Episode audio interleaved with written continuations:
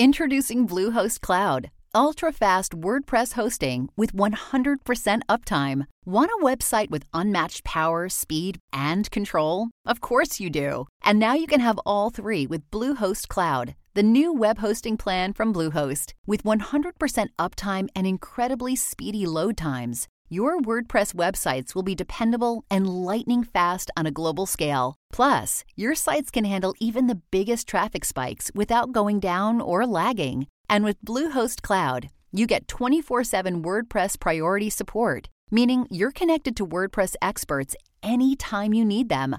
Not to mention, you automatically get daily backups and world class security. So, what are you waiting for? Get Bluehost Cloud today by visiting Bluehost.com. That's Bluehost.com.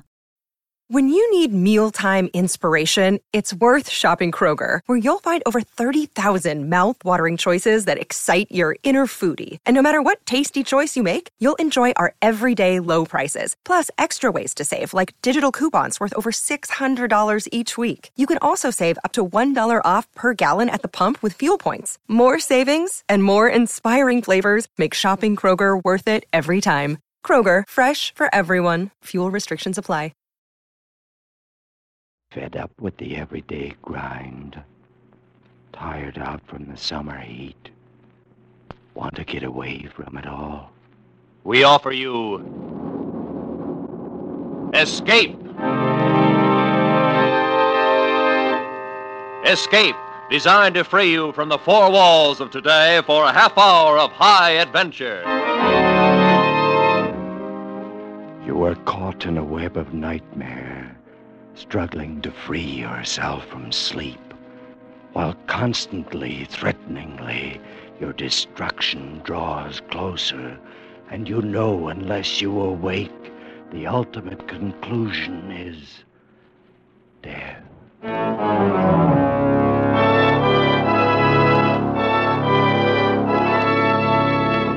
Tonight, we escape to 2200 AD and the fearsome picture of the last days of civilization, as H.G. Wells told it in his terrifying story, Dream of Armageddon.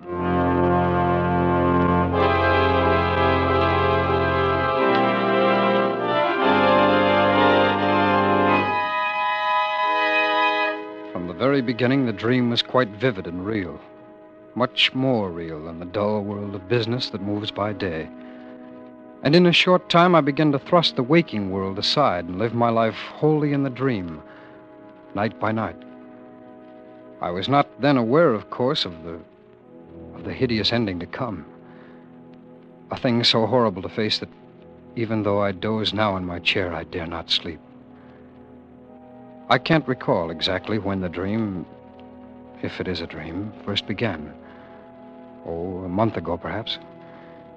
At any rate, I fell asleep in my flat and awoke in another place and another time. That is to say, as I fell asleep here, I awoke there, far away on an island in the Mediterranean, and hundreds of years in the future. Eden. Eden, you must wake up now. Wake up. But I. Where. Where am I? Here with me, of course. Oh, Eden, my dear, you've been dreaming. Oh, yes. Yes, I, I remember now. It was, it was such a vivid dream. I, I thought I was a man living hundreds of years ago. Silly, but it took me a moment to shake it off. And was I there with you? In the dream, I mean.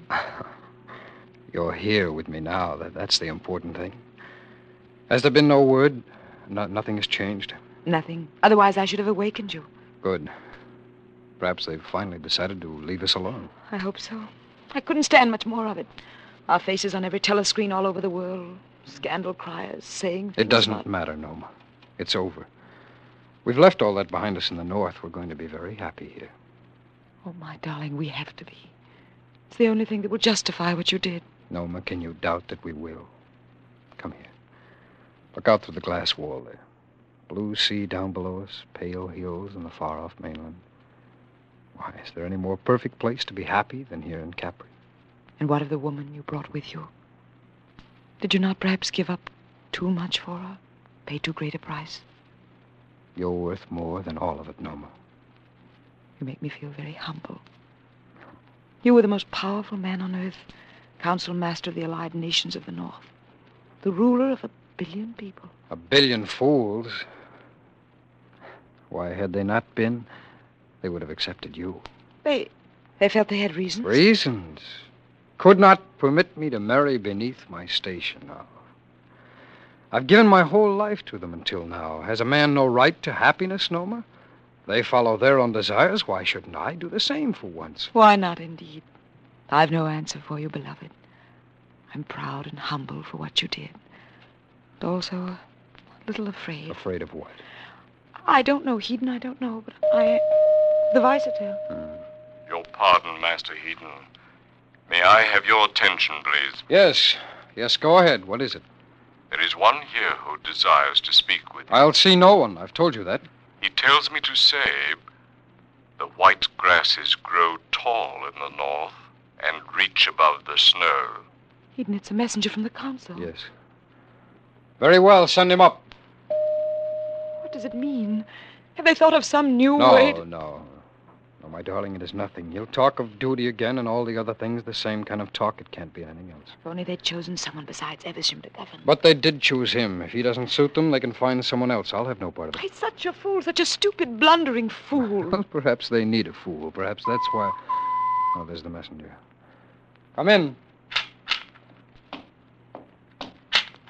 I must beg you to pardon this intrusion, Master Hedon, but the council considers the matter of the greatest importance. It's all right.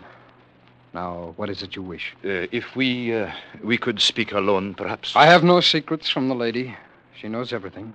Now, what is it? I am empowered by the council to ask you to return at once and take charge of the government again. Alone.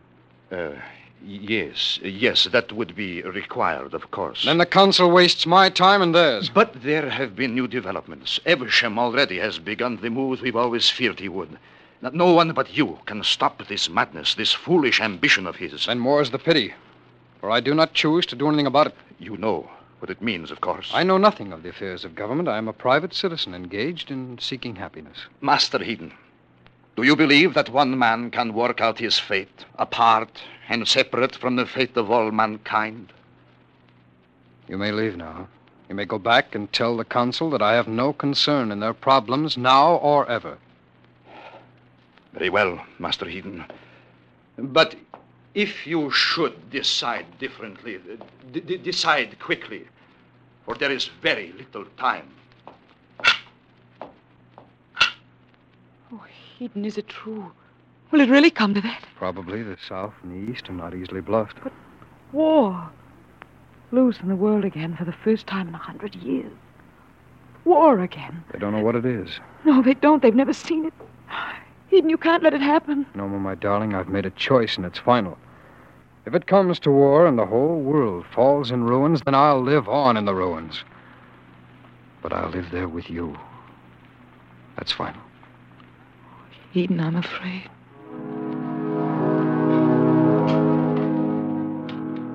I calmed her fears at last with many brave prophecies of the joys we should find in our life together. And as we talked and watched the sun sink finally in the waters of the quiet sea, the blusterings of Evesham seemed far away, and the threat of war no more than a part of some nightmare. At a late hour, we fell asleep.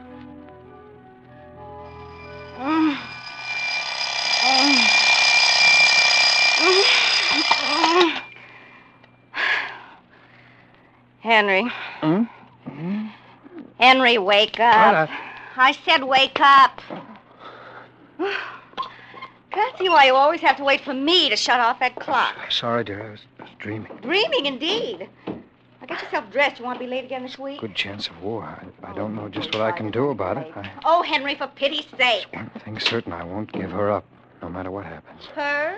I. Who's her? Oh, uh, yes, yes, of course. I'm getting up right this minute. I'll get dressed right away. Henry, now, I- there's no need to get excited, dear. There's plenty of time to catch the 712. I never saw such a man in my life. Wasn't for me telling you what to do, I don't know what would become of you.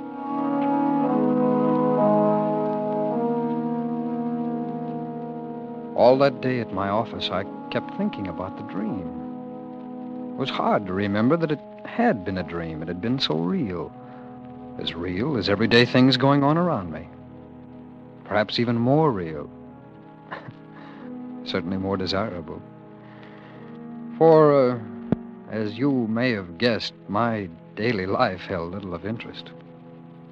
But in the dream, oh, in the dream, everything was different.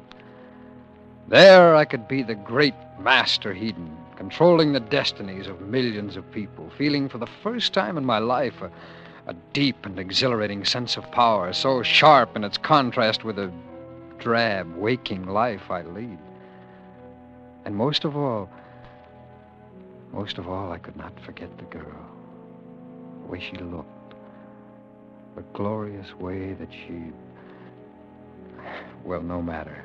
All day I kept wondering if I should be able to find the place again, so far away in space and time. Too long delayed, the night came at last, and I went to bed hopefully. But nothing happened. There was no dream. For three nights there was no dream, and I, I grew frantic with worry, with longing for her. And then came the fourth night. Careful, darling. Watch where you're going. You almost fell over those rocks. I, I'm sorry. I, I guess I was thinking of something else. Yes, for three days now. You haven't been yourself at all. Well, it's. Well, there are there are so many things to, to think about. It's all right, Eden. I've known you were thinking of it constantly, even though you've not mentioned it. There's nothing new, is there? What? I mean, well, have you had any word that you've kept from me? Thought it best to?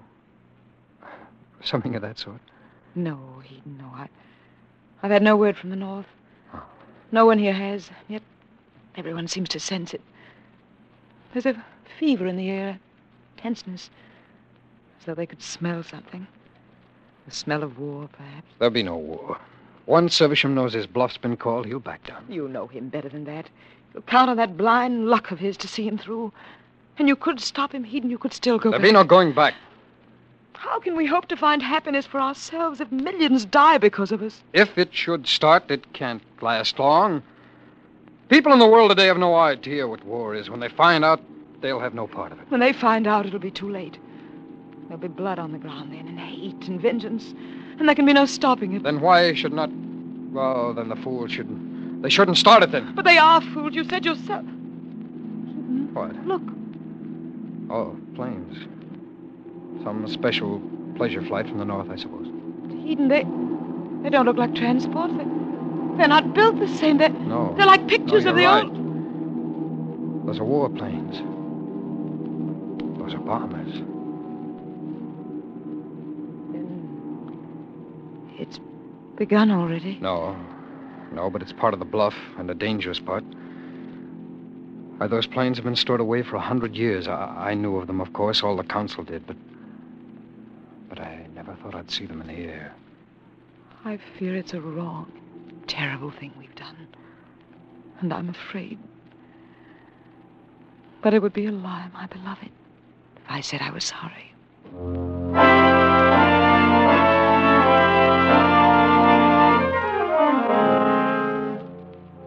No more warplanes came to Capri in the next two days. But the sight and the sound of the first ones had been enough. The peaceful island of pleasure became a beehive of belligerent activity. Preparation for war by a people who had never known anything but peace.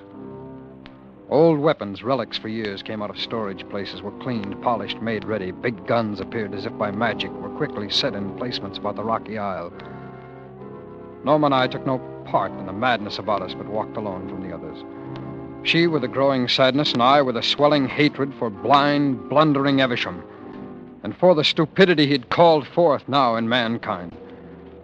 And then, late afternoon of the third day, But why?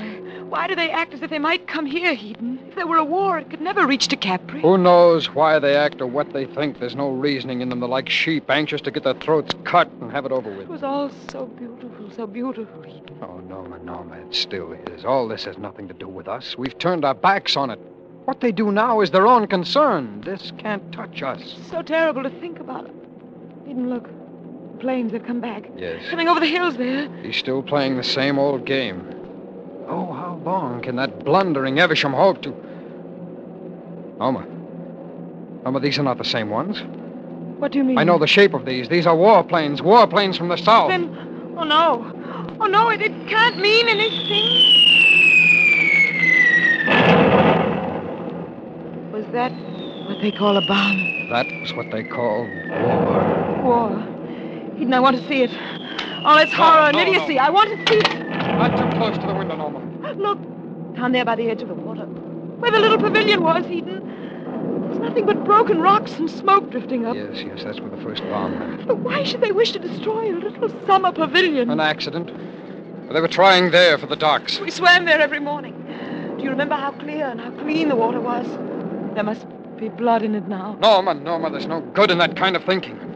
This is what they chose. Now they've got it. I couldn't have known it would be like this. Perhaps not, but that can't be helped now. It's too late now for them ever to turn back. How could they ever? Eden! Eden, Norma, look! Norma, get back! Look, Eden, that plane. Along the beach. The whole promenade. Hundreds of people and children, too. I. I don't want to see any more, not ever. We've got to find some way to get out of here. Some way. Some way. Capri is right in the middle of it. It was so beautiful here. Why should anyone make war on Capri? Why? War has a bad habit of spreading everywhere once it's turned loose. Just a moment. Supervisor from 22. I'd like a private plane and a pilot right away. Destination to be decided. Sorry, sir. All planes have been taken over by the government. General order by Master Evesham. Confound it. All right. What about a boat? Power boats have been taken over. Perhaps a few small sailing craft may be still available. Find out. Get me a navigator and enough crewmen. Sorry, sir. The government has ordered all able-bodied. All right, all right. Just get me a boat then. Buy it, charter it, whatever's necessary. I'll sail it myself. Yes, sir. Where can we go, Eden? I don't know. I don't know anywhere but here. Yes, oh yes, and let's go quickly. Take me away someplace, Eden, far away. Anywhere but here.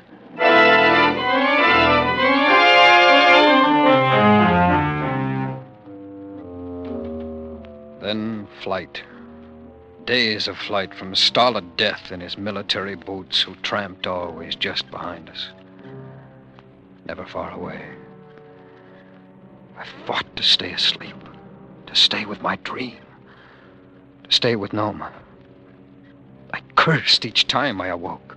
I simply can't understand you, Henry. You moon around the house like a lovesick calf. Haven't been to the office in three days. Don't you have any consideration for your job or for me? Do you want to see us kicked out into the street like tramps without a cent to our name?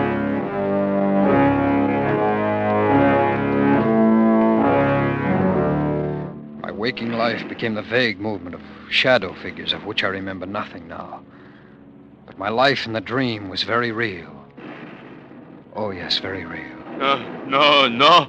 I've just come from there. You cannot go through the pass. Why can't we? It is impossible. You must go back to the coast quickly. Eden, can't you explain to him we must find some place to buy food? We've had nothing to eat for two days. N- No, lady. There is no food here. Everyone is starving. Pestilence has broken out. Pestilence? Horrible plague. Came suddenly. Already, people of two villages are lying dead in the gutters. Spreading very quickly. Come. Come, Noma. Let's go back to the boat. We tried first to land somewhere along the southern shore of the Mediterranean. We found it everywhere the same. In some places, the people were dying of disease and starvation. In others, they were dying of bleeding burns from the flame of war. But always, always, they were dying. Eden, everywhere we go, we find dead. Dead bodies. More and more all the time. What's happening? Has the whole world gone mad? Is the whole world dying? Back again to the north and a landing on the peninsula. Then pushing our way overland, trying to find some haven in a world intent on smashing itself to bloody fragments. Fleeing from the idiot fury around us and being blocked, blocked at every turn. You cannot go there. You must turn back immediately. Why? Why must we turn back when there's no place left to go back to? Back where? That I cannot tell you. But if you go farther, you will die. They have used poison gas, and the area is contaminated over hundreds of miles. I've seen people die from it. It is not a pretty sight. Death everywhere. Of course, uh, if you would like to stay here, I'm sure we can take care of that pretty little throat of yours. Yes, yes, indeed, we can. There were no real battle lines as yet, no armies. The thing had come too fast. But everywhere roving bands fought, plundered, killed one another. Sometimes not even knowing if they were killing friend or foe. And always, always overhead were the planes, hunting like hawks, killing anything that moved.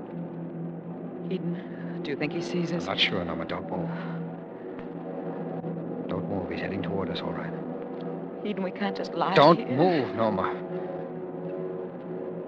By heaven, I think it is us. Look, Where? that old woman walking on the road. Doesn't she know?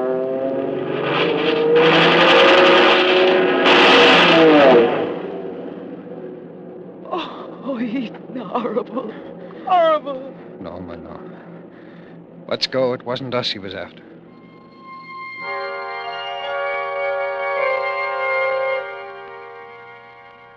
And so, for love and for reason, on and on, day after day, we fled from the monster stupidity of war. Till at last we could flee no farther.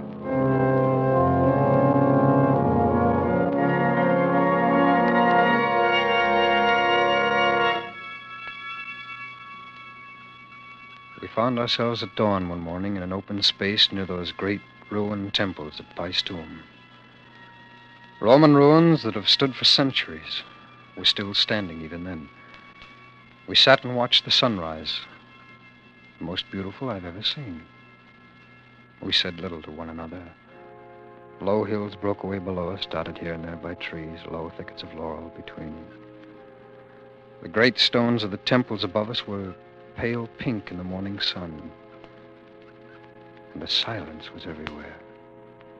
Silence and a false feeling of peace. This morning, looking out there, one would never know. Oh, it's beautiful. But we we can't stop here no more. We're only hours away from it now. How much farther, Eden? How far must we run now? I don't know, my dear. It it, it seems to be everywhere. Sometimes these last few nights, I've looked up at the stars and I've thought, all of this is happening because of us. We're to blame for it, you know. No, no, darling. No, we we tried to find happiness, that's all. Can there be anything evil in that? I don't know, Keaton, but I'm afraid. Had you not run away with me, this would not have happened. Millions of people must die for our happiness. Something is wrong. Well, the blame lies with them. They, they die for their own stupidity. We are not stupid. We could have prevented it. Had you gone back and left no, me... No, no, no, my darling. Now there'll be no talk of that kind. We'll still find. We will.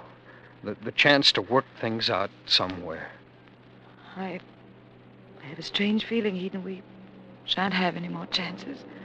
We owe some kind of a debt. They're going to have to pay for it very soon. Oh, you're tired, Norma. That's why you talk this way. You'll soon Look. feel. Eden, another flight of planes. Yes. Yes, they're everywhere now. Like vultures hovering, watching and waiting every... Norma. Norma, we'll find some place yet. Some place. Norma? Norma, get down!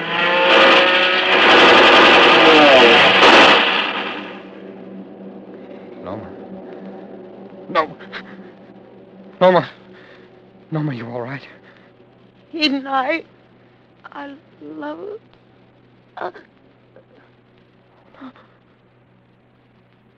Norma.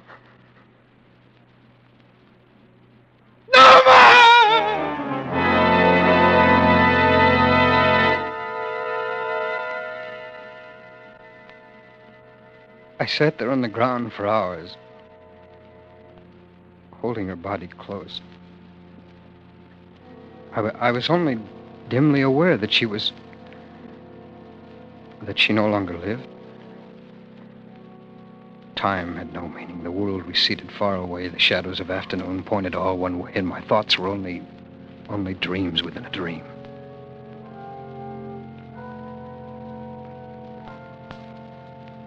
I must have stared at them for several minutes, not realizing who they were, watching them approach through the bushes. Before they came within yards, before it struck me suddenly, those uniforms. They were soldiers of the South and the East. With only one thought in mind, I jumped to my feet and ran toward them.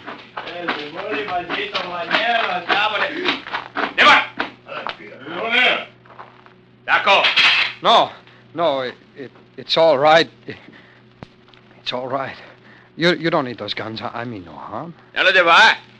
You see, I only wanted you not to, not to come here. It's my wife. She's she's dead. There's no one else here. Daco. Ne back. No. No, put away the bayonet. There's no need for it. You can take your men around the other. Now, what. What are you going to do? Daco. Sheva. No! Oh,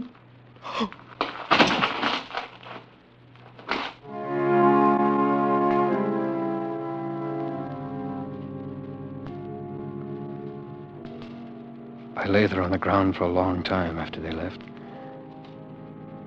At first, I tried to crawl back to her,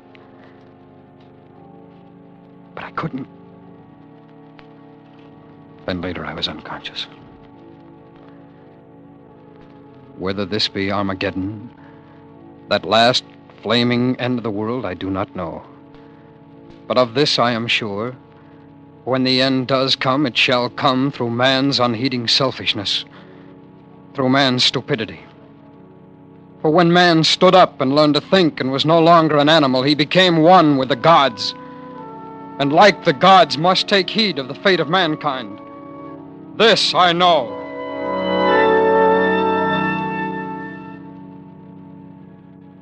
Always before I had longed desperately to escape into the dream. But now, now with equal desperation, I fear to do so. For Hedon's world is dying now, shuddering in the last great convulsions of its death agony. Over the whole great landscape of Earth lie the rotting, disfigured bodies of the dead. And the sad sun gleams with a pale and ghastly light through the smothering curtain formed by the hideous fumes of war. The moans of the half dead swell up from the plains of earth, fill the vast emptiness of the heavens, and go unanswered. Starvation, pestilence, war, and death. The whole world is dying.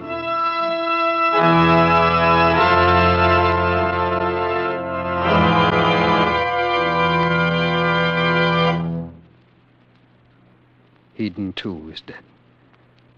He died hours before I awoke this morning. His body still lies before the silent temples at Paestum. Yet in the dream, I still occupied his body. After he was dead, great vultures came and tore with their beaks and claws, and I was, I was still conscious. I was still conscious. Now, tonight, tonight, because of that, though I grow faint with weariness, I dare not go to sleep. In the name of heaven, how long will a dream go on?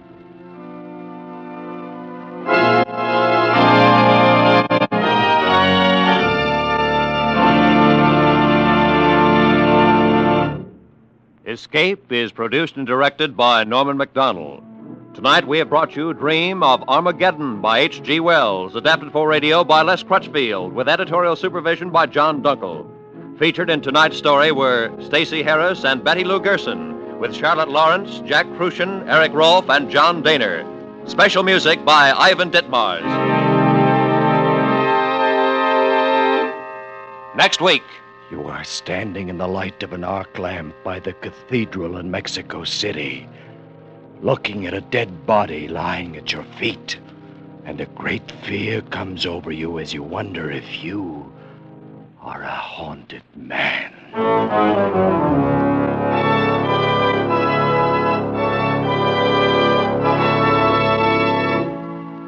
Next week, we escape with Ralph Bates' most unusual story, The Haunted Man. Good night, then, until this same time next week, when once again we offer you Escape. Roy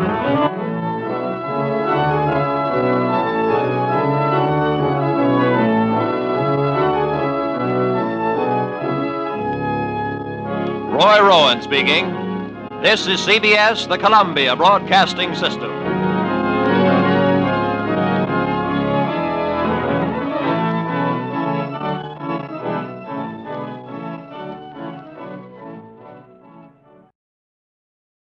Another day is here, and you're ready for it. What to wear? Check. Breakfast, lunch, and dinner? Check. Planning for what's next and how to save for it? That's where Bank of America can help.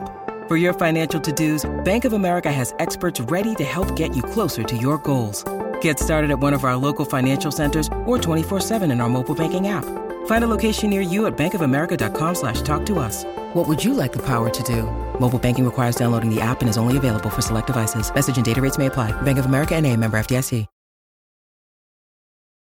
Fed up with the everyday grind? Tired out from the summer heat? Want to get away from it all? We offer you Escape. Escape, designed to free you from the four walls of today for a half hour of high adventure.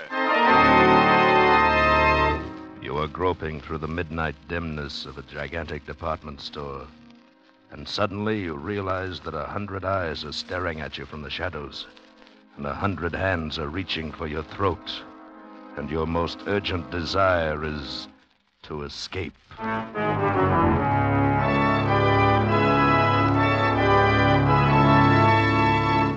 Tonight, we escape to a fantastic world of night dwellers, as John Collier imagines it in his eerie story, Evening Primrose.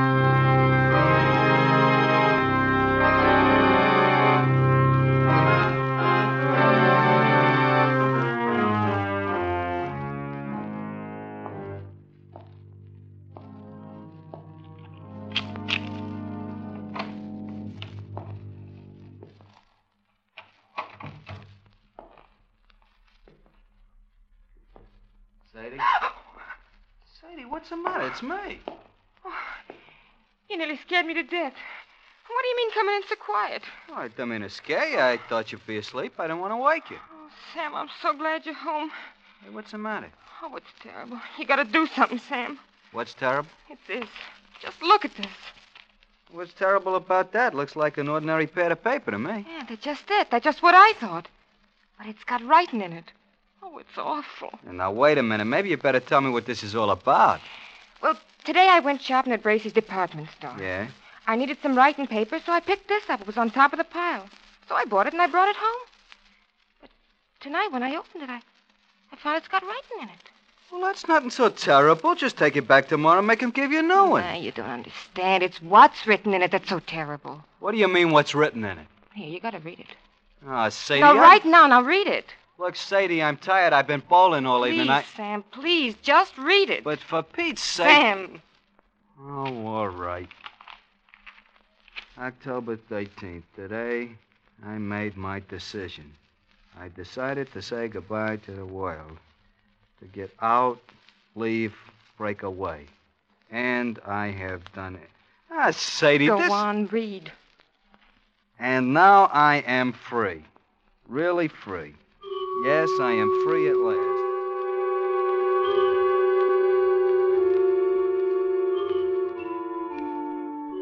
Yes, I am free at last.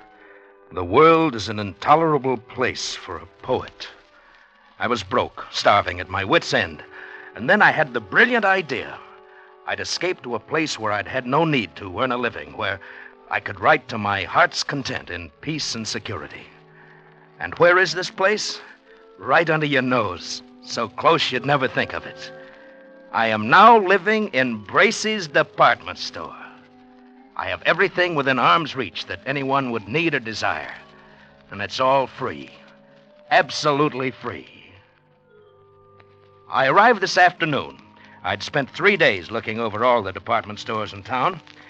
I decided on Bracey's because of the completeness of their food department. Therefore, this afternoon I entered the store and went immediately to the fourth floor, to the rug department, and hid myself in this dusty, out of the way corner behind a pile of carpets. Once I'm settled, I'll furnish it with the best of modern pieces from the furniture department. It's small, but it'll be cozy enough and safe. After the store closed, I made my first venture out. I tiptoed as far as the stationery counter and got this paper, the writer's primary need. Now, after making my first entry, I'll go out and get food, and wine, and the pillows for my bed, and perhaps even a fancy dressing gown. this is perfect. Here I'll be able to write. Dawn, October 14th. I am almost too unnerved to write this. The whole thing is unbelievable. After the store was dark and completely quiet, I crept out and started for the food department. One steps echo hollowly in an empty department store at night, and I found myself gliding along the floor on tiptoe, moving as silently as possible. But the sound of footsteps persisted, and suddenly I realized that they were not my own. The night watchman. I, I was in the Salon Moderne, so quickly I seized a mink coat from a hanger and draped it about my shoulders and stood stock still.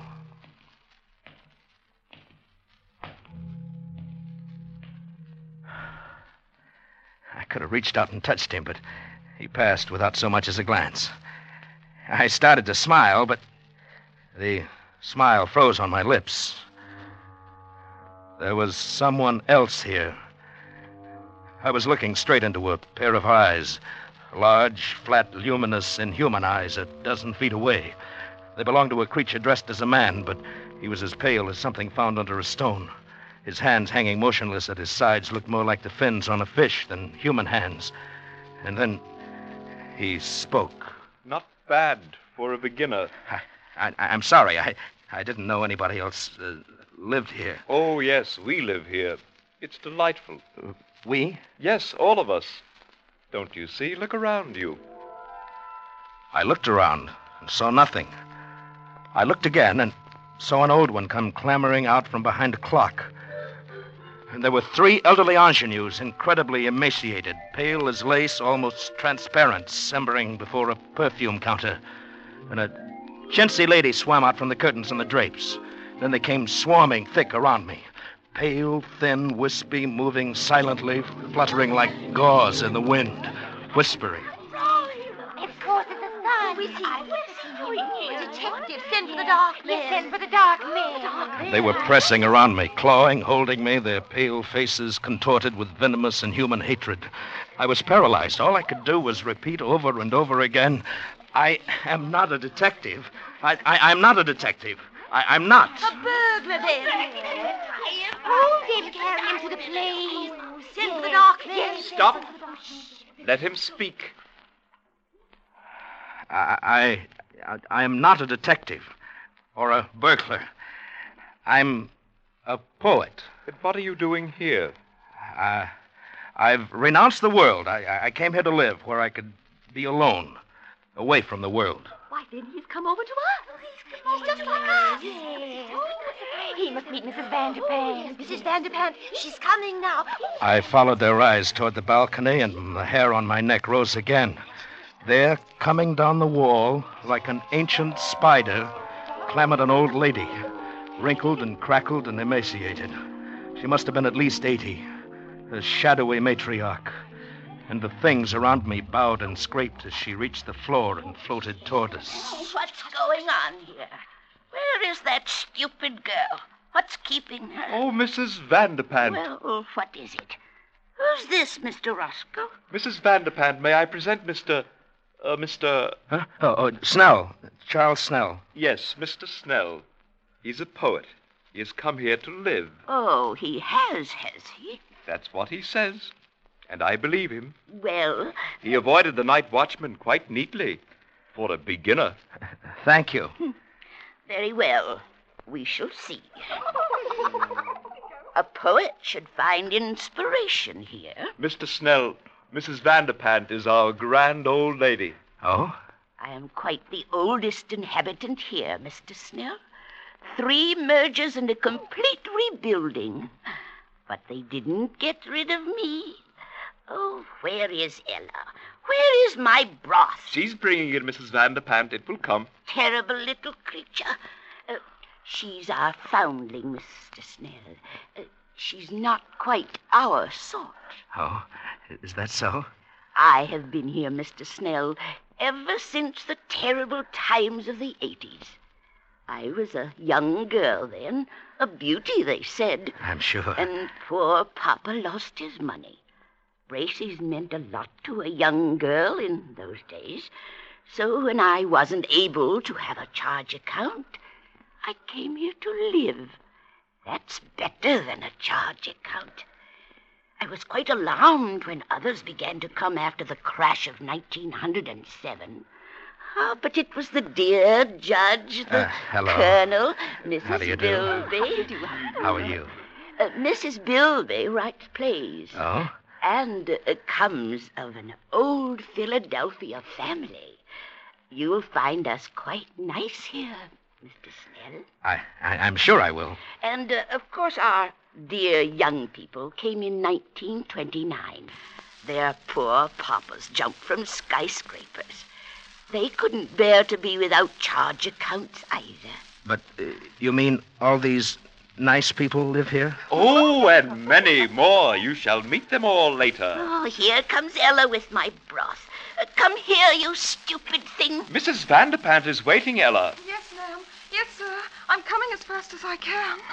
Oh, here. On the table over there, Ella. Now be careful, don't spill it.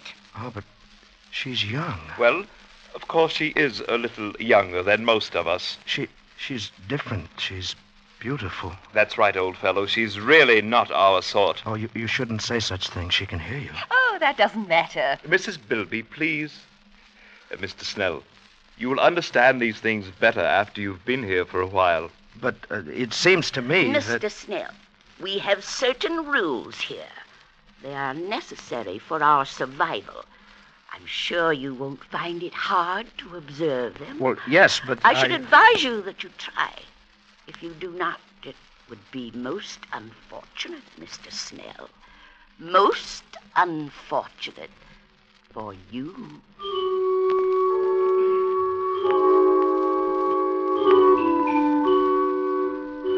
October 15th. You can imagine my feelings last night. My first thought was to escape as quickly as possible. In fact, I planned to quit my hiding place and mingle with the crowds and leave Bracey's forever. But just at dawn, Mr. Roscoe brought me a cup of coffee, which must have been drugged, for I fell asleep. And when I awoke, I found that I'd slept all day, and night was closing over the store once more. Later. I have spent my second night here. I saw Ella again. Ella, the pearl of this remote, fantastic cave. She's not like the others. A, a trifle pale, but otherwise normal and human and. and beautiful. A child of perhaps 18. She is the only thing that makes this nightmare bearable. October 20th. Escape seems almost impossible. There is a very effective burglar alarm system, and the doors are all carefully guarded. But that is nothing compared to the Dark Men. Who are the Dark Men? I don't know, but the inhabitants here threaten any transgressor with these Dark Men. I shall try to discover who they are. I am sure I'm watched, though they've begun to trust me now. Speaking to the night watchman would be suicide. Even if he believed my fantastic story or didn't shoot me as a burglar, I'm convinced that neither Ella nor I could get out of here alive. She and the night watchman are the only real people here. And how the others hate the night watchman. Odious, vulgar creature. He reeks of the coarse sun. Oh, come now, Mrs. Bilby. He's really a very personable young man. Very young for a night watchman. Mr. Snell, sometimes I wonder about your taste. Oh, you must not stay so much to yourself. You must become better acquainted with our ways. That's quite true, old man. Oh, you must come to the play tonight. We're going to be entertained with one of Mrs. Bilby's tragic comedies, Love in Shadowland. I'm sure you'll enjoy it. I'm, I'm sure I will. Oh, it's really a festive occasion, you know. Wanamaker's is coming over. Wanamaker's? Yes, the entire colony over at Wanamaker's is coming here en masse to attend the play. You mean there are people living in other stores? Oh, dear, yes, didn't you know? Of course, the best people live in Bracey's and Wanamaker's. Oh, come now, Mrs. Bilby. There are some very nice people at Altman's. I beg your pardon, Mrs. Bilby. Uh, hello, Ella. Oh, good evening, Mr. Snell. Well, what is it, Ella? Please, ma'am, I, I'd so love to see your play tonight. May I have your permission? Certainly not. You know better than that, you stupid creature. You know where you belong. In the basement by the garbage can. But Mrs. Bilby. Hush, Mr. Snell. Ella, you're becoming entirely too forward of late. I advise you to watch your step. Remember the dark men. Oh, no. Please, Mr. Roscoe. I'll be good. I promise I will. Oh, no, please don't send for the dark man. I'm sorry, Mrs. Bilby. Excuse me. Ella. Ella, come back. Charles, you forget yourself. Let her go. But how can you treat her like that? Why do you always frighten her? And what is all this about the dark men? Well, Mr. Snell, I. Oh, I... please, Mr. Roscoe, not now. You'll spoil our whole evening, and I do so want Mr. Snell to enjoy my play. Very well, Mrs. Bilby. Later, Charles. But I want to know about the dark men. Later, later. October 21st. I found an opportunity to speak to Ella alone. I had not dared to speak to her before. Here one has the sense always of pale eyes secretly watching. But last night at the play, I induced a fit of hiccups. As I anticipated, I was sternly reprimanded and told to go and secret myself in the basement where the night watchman wouldn't hear me. This was exactly what I'd planned. I went to the basement. And there, in the darkness, among the garbage cans and the rats, I heard sobbing. Ella. Ella? Oh, Ella, is that you? yes. Why are you crying? What is it, Ella? They. Wouldn't even let me see the play. Oh, is that all? Oh, Mr. Snell, I, I'm so unhappy. Oh, there, there. You, you mustn't cry. You're the only one. The only one who is kind. Ella, why are you here? Why do they treat you so differently? Because I'm not like them. I didn't choose to come here. You mean you were held prisoner? Yes. You see, I was only six. I came here on a shopping tour with my mother. I, I got lost and fell asleep behind a counter. It was dark when I awoke, and they found me. Some of them wanted to send for the dark men because they were afraid I would tell on them. But Mrs. Vanderpant said no. I could stay and be her maid. I've been here ever since. Since you were six? But haven't you ever tried to get away? Oh, no. I don't know anything about out there. I- wouldn't know what to do. Besides, I'm afraid to take the chance. If anyone tries to get out, they send for the dark men. Ella, who are the dark men? Don't you know? Oh, it's horrible. Tell me. You know how people live in all the stores at Gimbel's and Bloomingdale's? and- Yes, yes, I know. Well, the dark men live at the Undertaker's. Good heavens. And whenever someone dies or breaks the rules, or when a burglar gets in and sees these people and might tell, they send for the dark men. That's horrible. They put the body in the butcher shop in the food department, and then the dark men come. I saw them once. It was terrible. What do they do? They go in where the dead person is. They have wax with them and all sorts of things. And when they're gone, there's just a wax model left on the counter. Then our people put a frock on it or a bathing suit and mix it up with all the other wax models in the windows. And nobody ever knows. Ellie, You mean all these dummies are. Oh, no. At least, not all of them. But if you displease these people, the same thing might happen to you.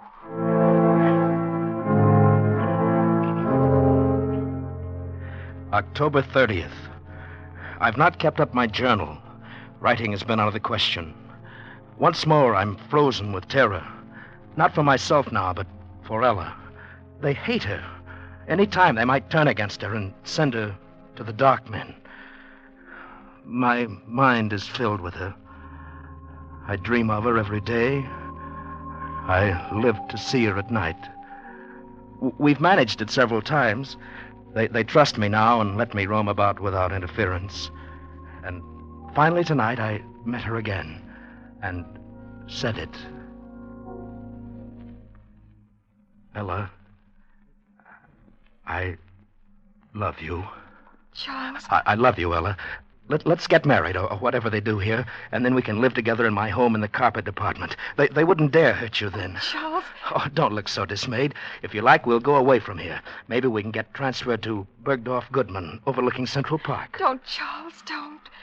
You must. Oh, but I love you. Ella, you're, you're not in love with someone else. Oh, Charles. Yes, I am. But who? I, I thought you hated them all. Oh, it, must be Roscoe. He's the only one that's young enough. Oh, no, Charles, not Roscoe, especially not him. Oh, I do hate them all. They make me shudder. Well, who is it then? It's he, Who? the night watchman. No, that's impossible. Oh, I love him. He smells of the sun. Ella. Oh, it was wonderful, the way it happened. Don't tell on me, Charles, or they'll punish me. Oh, no, no. I was careless. And there he was, coming around the corner in the ladies' lingerie department. I was caught. There were only some wax models in their underthings. There was nothing else to do. I slipped off my dress and stood still. I see. He stopped near me. He looked at me. Oh, Charles, he spoke to me. He said, Say, honey, I wish they made them like you on 8th Avenue. Oh, Charles, wasn't that a lovely thing to say? Personally, I should have said Park Avenue. Oh, Charles, don't get like these people here. It doesn't matter what avenue, Charles. It was just a lovely thing to say. But what can you do about him, Ella? He, he belongs to another world. Yes, to 8th Avenue, and I want to go there. Charles, are you really my friend? Oh, yes, yes, of course I am. Then I'll tell you. I'm going to stand there again in the lingerie department so he'll see me. And then? Perhaps he'll speak to me again. Oh, Ella, you're only torturing yourself. Oh, no, because this time I shall answer him, and he'll take me away. Take you away. Oh, oh no, no, no, no, Ella. I, I, I couldn't bear that. You, you don't love him. You, you only think you do because you think he'll take you out of here. But, but you don't know that he will.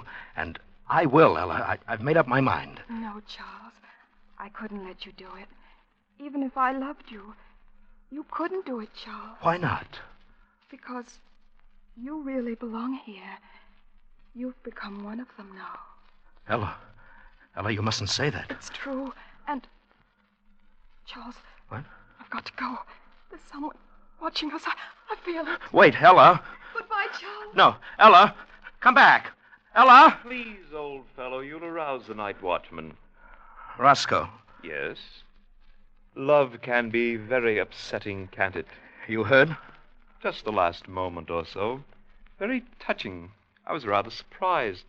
And yet it's understandable. I've been attracted to Ella myself. We're still young, you know. and so she loves another. Too bad, old fellow. Who could it be? Could it be that I am the cause of your heartbreak? You flatter yourself too much, Roscoe. Then who? The old judge? Hmm, certainly not. The colonel? Hardly. None of those. Not one of the customers. The staff? She loves the night watchman. Can you imagine that? She loves the night. Oh. Uh, Roscoe, I, I, I shouldn't have said that. It, it, it's not true. At least I don't think it's true. You, you wouldn't, You said you loved her, too. You, you wouldn't do anything. Tell anybody. Uh, this is a secret between us, between friends, isn't it? Of course, old man.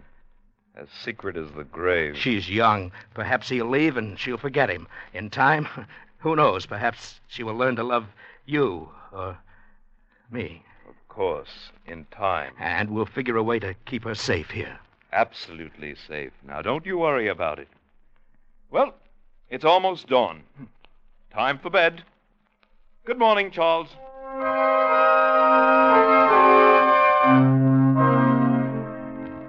Early evening, November the 4th. I was a fool. I should have known he couldn't be trusted. He must have gone straight to Mrs. Vanderpant. This evening, the atmosphere has changed. People flickered to and fro, smiling nervously, horribly, with a sort of frightened, sadistic exultation. An informal dance in the record department's been called off. And I can't find Ella. I'm going out again now to look for her. Roscoe, what have you done with her? Quiet. The night watchman. I don't care. What have you done with her? Whatever I did, I did for your own good as well as the good of us all. Wait a minute. What is that? What are those people carrying? What? Why, it's Ella. She's tied up. and They're carrying her. Ella! Ella! Stop it, Charles. Stop it. Stop me! David! Let me go! Let me go! No, stop, Charles. Stop it. You'll arouse the night watchman. But they're taking her into the butcher shop. Ella! Ella!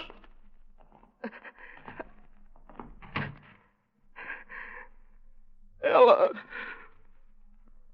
Yes, Charles. Those are the dark men.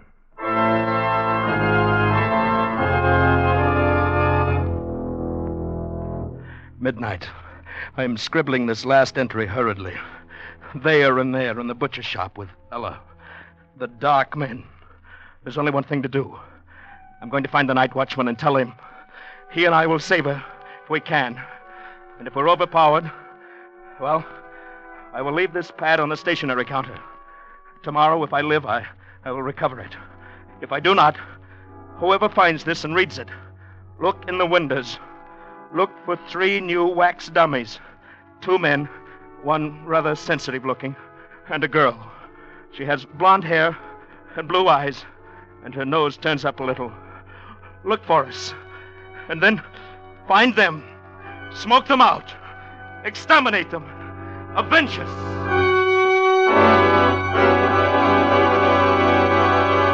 Find them, smoke them out, exterminate them, avenge us.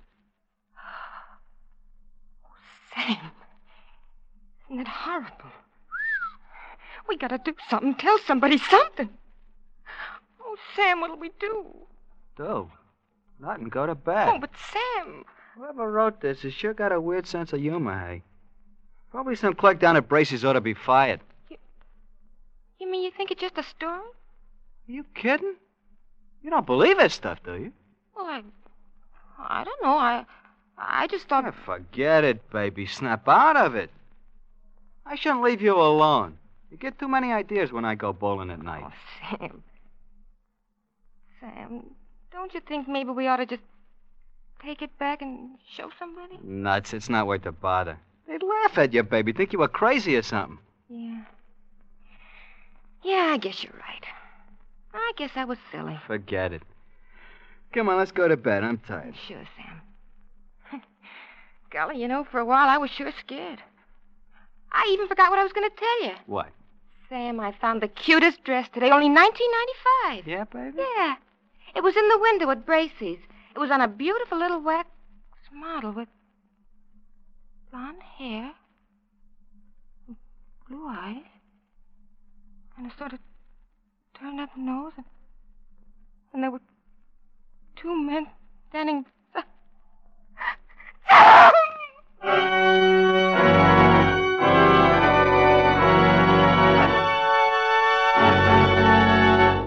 Escape is produced and directed by Norman Macdonnell.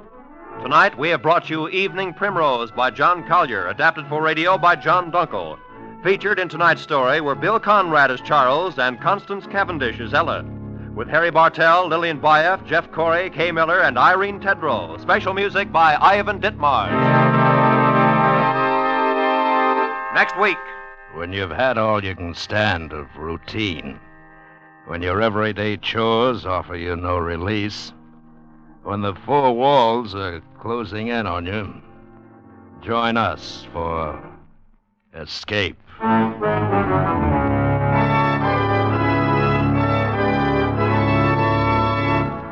Next week, we escape with another great story by one of the world's outstanding authors.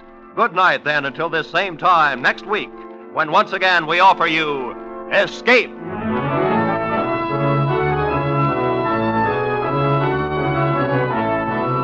Roy Rowan speaking for CBS, the Columbia Broadcasting System.